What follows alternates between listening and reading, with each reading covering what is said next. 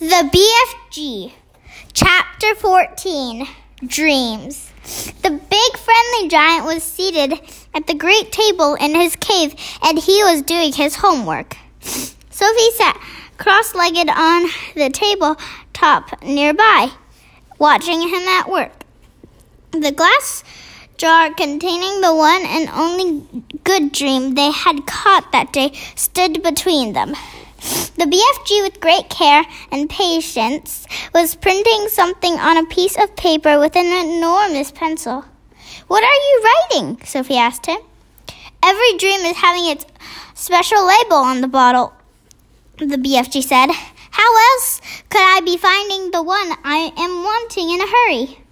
But can you really and truly tell what sort of a dream it's going to be simply by listening to it?"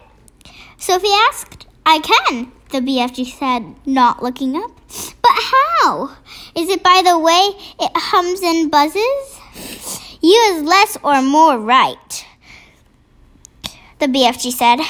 "Every dream in the world is making a different sort of buzzy hum music, and these grand swashbuckling ears of mine is able to read that music." "By music, do you mean tunes?" "I is not meaning tunes." "Then what do you mean?" "Human beings is having their own music, right or left." "Right," Sophie said. "Lots of music. And sometimes human beings is very overcome when they is hearing wondrous music. They is getting shivers down their spindlers." "Right or left?" "Right," Sophie said. "So the music is saying something to them. It is sending a message. I do not think the human beings is knowing what that message is, but they is loving it just the same." "That's about right," Sophie said. "But because of these jump-squiffing ears of mine," the BFG said, "I is not only able to hear the music that dreams is making, but I is understanding it also." "What do you mean understanding it?" Sophie said. "I can read it," the BFG said. "It talks to me. It is like a language. I find that just a little hard to believe," Sophie said. "I'll bet you is also finding it hard to believe in quagwinkles," the BFG said, "and how they is visiting us from the stars." "Of course I don't believe that," Sophie said. The BFG regarded her gravely with those huge eyes of his. "I hope you will forgive me," he said, "if I tell you that human beings is thinking they is very clever, but they is not. They is nearly all of them not muchers and squeak pips." "I beg your pardon," Sophie said. "The matter with human beings," the BFG went on, "is that they is absolutely refusing to believe in anything unless they is actually seeing it right in front of their own snozcombs. Of course, quagwinkles is existing. I is meeting them oftenly. I is even chittering to them." He turned away, contemptuously from Sophie and resumed his writing. Sophie moved over to read what he had written so far. The letters were printed big and bold, but were not very well formed. Here is what it said. "This dream is about how I's saving my teacher from drowning. I's diving into the river from a high bridge, and I's dragging my teacher to the bank, and then I's giving him the kiss of death." "The kiss of what?" Sophie asked. The BFG stopped writing and raised his head slowly. His eyes rested on Sophie's face. "I's telling you once before," he said quietly, "that I's never having a chance to go to school. I is full of mistakes. They is not my fault. I do my best. You is a lovely little girl, but please remember that you is not exactly Miss Knowing Everything yourself." "I'm sorry," Sophie said. "I really am. It's very rude of me to keep correcting you. The BFG gazed at her for a while longer. Then he bent his head again to laborious writing. "Tell me honestly," Sophie said, "if you blew this dream into my bedroom when I was sleeping, would I really and truly start dreaming about how I saved my teacher from drowning by diving off the bridge?" "More," the BFG said, "a lot more. But I cannot be squibbling the whole grumfunkling dream on a titchy bit of paper. Of course there's more."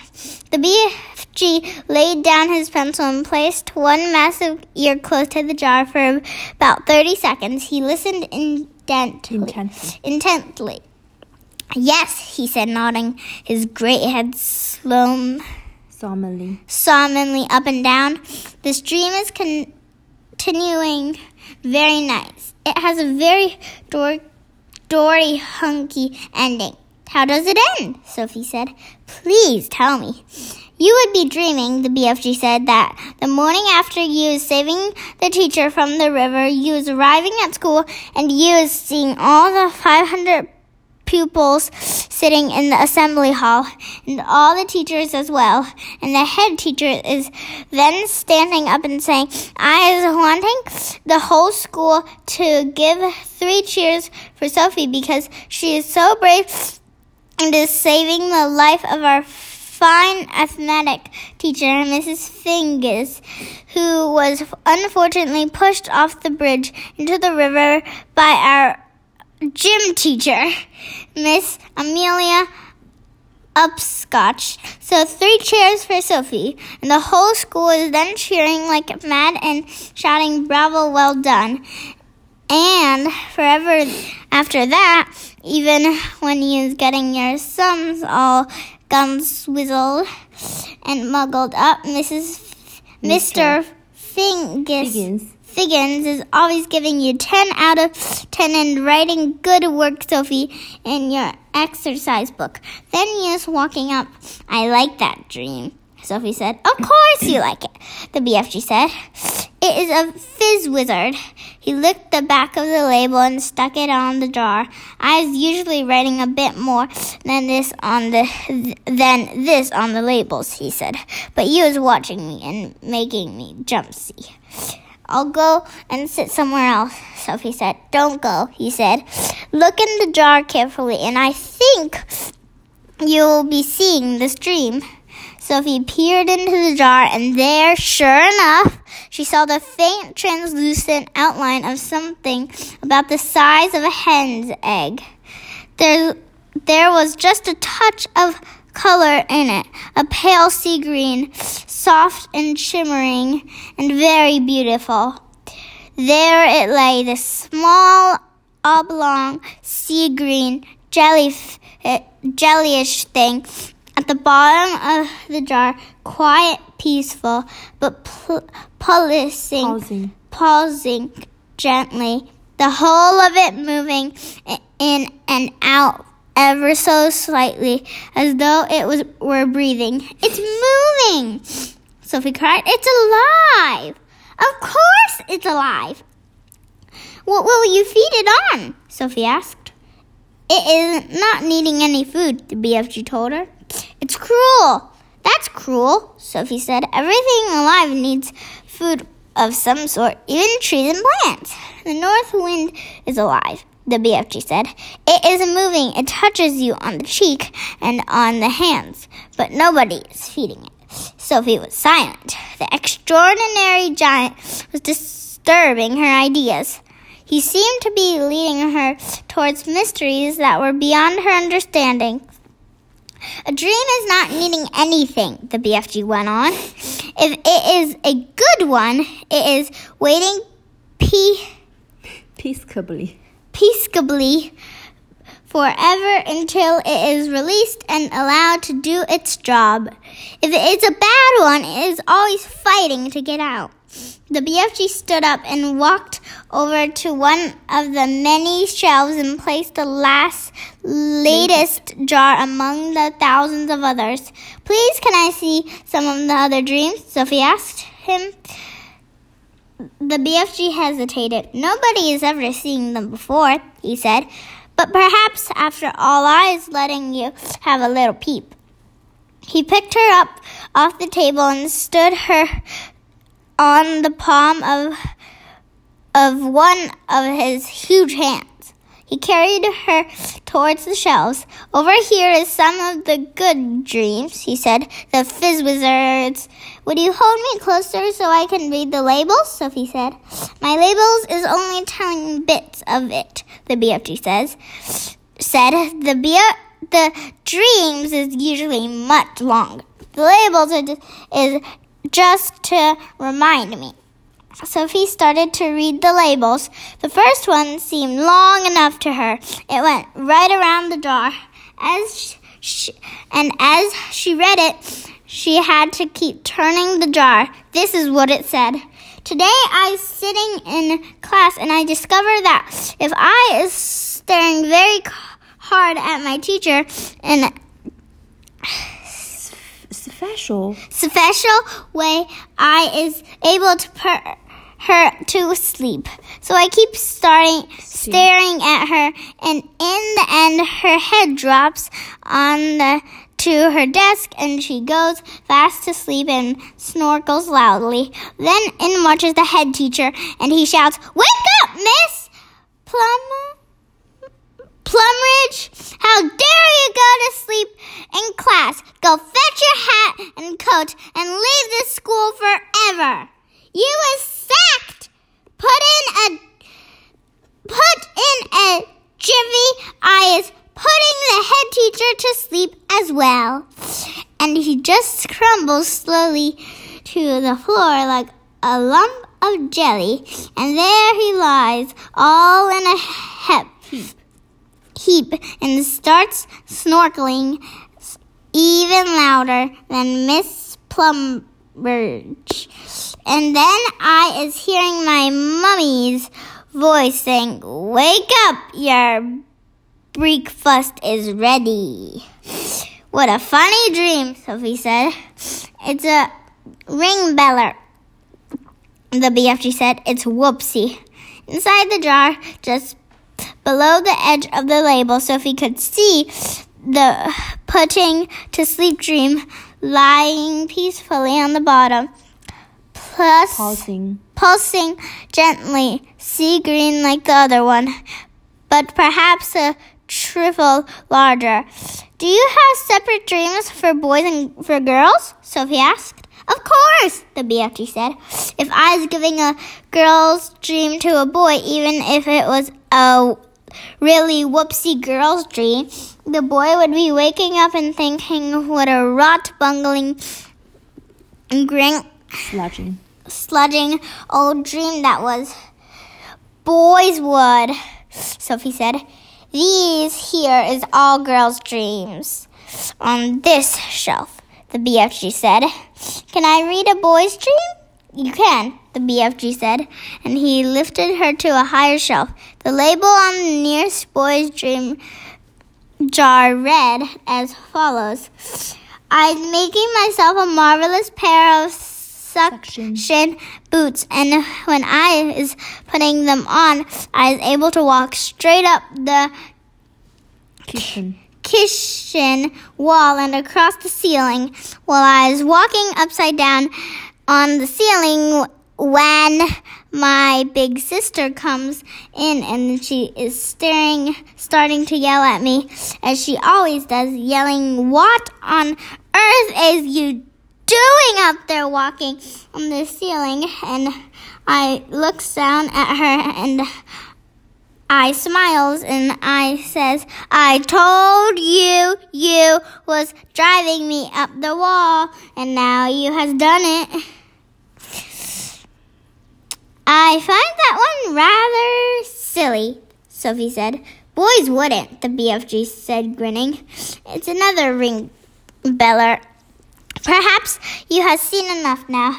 Let me read another boy's one," Sophie said. The next label said, "The telephone rings in our house and my father picks it up and says in his very important telephone voice, 'Simpkins.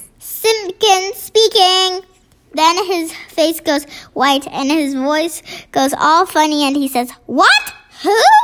And then he says, "Yes, sir, I understand, sir, but surely it is me you was wishing to speak to, sir, not my little son."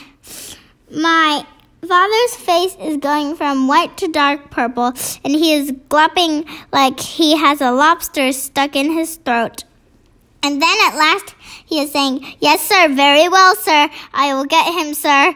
And he turns to me and he says in a rather respectful voice, "Is you knowing the president of the United States?" And I says, "No, but I expect he is hearing about me." Then I is having a long talk on the phone and they're saying things like, "Yet, let me take care of it, Mr.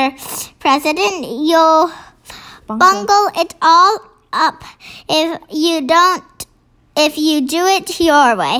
And my father's eyes is goggling right out of his head, and that is when I is hearing my father's real voice saying, "Get up, you lazy slob, or you will be late for school." "Boys are crazy," Sophie said. "Let me read this one." So he started reading the next label. "I was having a bath and I was discovering that if I press quite hard on my tummy button, a funny feeling comes over me, and suddenly my legs is not there, nor is my arms. In fact, I has become absolutely invisible all over. I is still there, but no one can see me, not even myself. So my mummy comes in and says, 'Where is that child? He was in the bath a minute ago, and he can't possibly have washed himself properly.' So I said, 'Here I is.' And she says, 'Where?' And I says, 'Here.' And she says, 'Where?' And I says, 'Here.' And she yells, 'Henry, come up quick!' And when my dad rushes in, I is washing myself, and my daddy sees the soap floating around in the air. But of course he is not seeing me, and he shouts, 'Where are you, boy?' And I says, 'Here.' And he says, 'Where?' And I says, 'Here.' And he says, 'Where?' And I says, 'Here.' And he says, 'The soap, boy, the soap! It's flying in the air!' Then I press my tummy button again, and now I's invisible. My daddy is squiffling with excitement, and he says, 'You is the invisible boy!' And I says, 'Now I is going to have some fun.' So when I is out of the bath, and I have dried myself, I put on my dressing gown and slippers, and I press my tummy button again to become invisible, and I go down into the town and walk in the streets. Of course, only me is invisible, but not the things I is wearing. So when people is seeing a dressing gown and slippers floating along the street with nobody in it, there is a panic with everybody yelling, 'A ghost! A ghost!' And people is screaming left and right, and big, strong policemen is running for their lives. And best of all, I see Mr. Grumbit, my algebra teacher, coming out of a pub, and I float up to him and say, 'Boo!' And he lets out a frightsome howl and dashes back into the pub, and then I's walking up and feeling happy as a whiff squitter." "Pretty ridiculous," Sophie said. All the time she could resist reaching down and pressing her own tummy button to see if it worked. Nothing happened. "Dreams is very mystical things," the BFG said. "Human beings is not understanding them at all. Not even their brainiest professors is understanding them. Has you seen enough?" "Just this last one," Sophie said. "This one here." She started reading. "I has written a book, and it is so exciting nobody can put it down. And soon as you has read The first line you is so hooked on it you cannot stop until the last page. In all the cities, people is walking in the streets, bumping into each other because their faces is buried in my book. And dentist is reading it and trying to fill teeth at the same time, but nobody minds because they is all reading it too in the dentist's chair. Drivers is reading it while driving, and cars is crashing all over the country. Brain surgeons is reading it while they is operating on brains, and airline pilots is reading it and going to Timbuktu instead of London. Football players is reading it on the field because they can't put it down, and so is Olympic runners while they is running. Everybody has to see what is going to happen next in my book. And when I wake up, I is still tingling with excitement at being the greatest writer the world has ever known, until my mummy comes in and says, "I was looking at your English exercise book last night, and really, your spelling is astonished. So is your punctuation. That's enough for now," the BFG said. "There's dillions more, but my arm is getting tired holding you up." "What are all those over there?" Sophie asked. "Why have they got such tiny labels?" "That," the BFG said, "is because one day I was catching so many dreams, I was not having the time or energy to write out long labels. But there's enough to remind me. Can I look?" Sophie said. The long-suffering BFG carried her across to the jars she was pointing to. Sophie read them rapidly, one after another. "I was climbing Mount Everest with just my pussycat for company. I was inventing a car that runs on toothpaste. I was able to make the electric lights go on and off just by wishing it. I was only an 8-year-old little boy, but I was growing a splendid bushy beard, and all the other boys is jealous. I is able to jump out of any high window and float down safely. I has a pet bee that makes rock and roll music when it flies. What amazes me," Sophie said, "is how you ever learned to write in the first place." "Ah," said the BFG, "I has been wondering how long it is before you is asking me that. Considering you never went to school, I think it's quite marvelous," Sophie said. "How did you learn?" The BFG crossed the cave and opened a tiny secret door in the wall. He took out a book, very old and tattered by human standards. It was an ordinary-sized book, but it looked like a postage stamp in his huge hand. "One night," he said, "I was blowing a dream through a window, and I seized this book lying on the little boy's bedroom table. I wanted it so very badly, you understand, but I was refusing to steal it. I never do that." "So how did you get it?" Sophie asked. "I borrowed it," the BFG said, smiling a little. "Just for a short time I borrowed it." "How long have you had it?" Sophie asked. "Perhaps only about 80 years, the BFG said. "Soon I shall be putting it back." "And that's how you taught yourself to write?" Sophie asked him.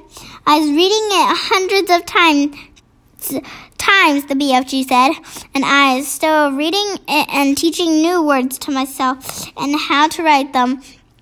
It is the most scrumdiddlyumptious story."